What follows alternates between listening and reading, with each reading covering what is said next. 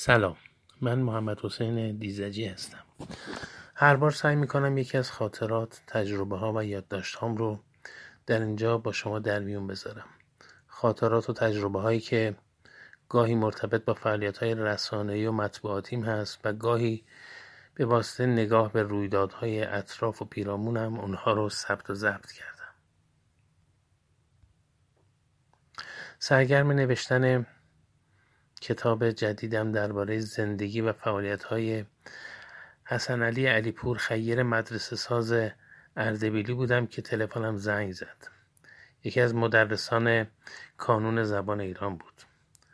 گفت سلام. مطلب شما را در مورد سرقت مدارک پزشکی و داروهای اون همسایه مبتلا به بیماری ام خوندم. خیلی تحت تاثیر قرار گرفتم. گفتم پست بعدی مربوط به اون رو خوندید؟ جواب داد نه مگه اتفاق تازه هم در این باره افتاده؟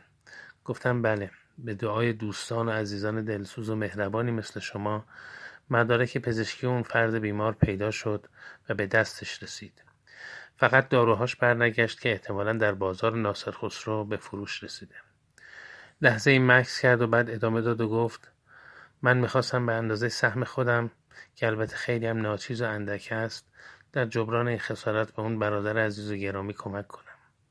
مبلغ بسیار کوچک و ناقابلیه.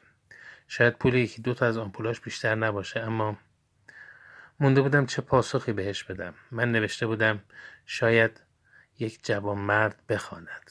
حالا او یک بانوی با معرفت و سرشار از عشق و محبت این یادداشت کوچک منو خونده بود و تماس گرفته بود.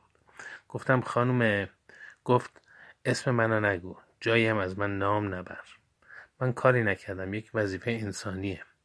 افسوس که در این شرایط بیشتر نمی‌تونم کمک کنم.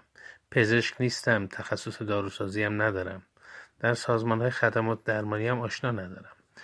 این حداقل را از من قبول کن و اونو به دستش برسون. بعد شماره حساب گرفت و مبلغ مورد نظرش رو حواله کرد. تو همون لحظات احساس کردم که نوشتن روی وبلاگ یا سایر شبکه های اجتماعی چقدر اثر بخشه. خودم هم باورم نمی‌شد. باورم نمی‌شد که بتونم کاری برای اون همسایه خوبم انجام بدم.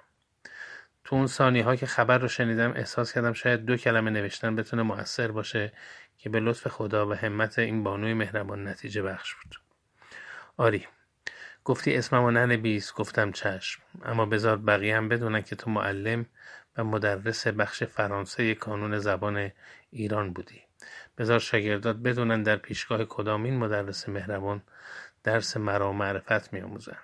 حیف بود اگر همین دوتا کلمه هم درباره تو نمی نوشتم اما چون تو اجازه ندادی از افشای نام و نام خانوادگیت خودداری کردم.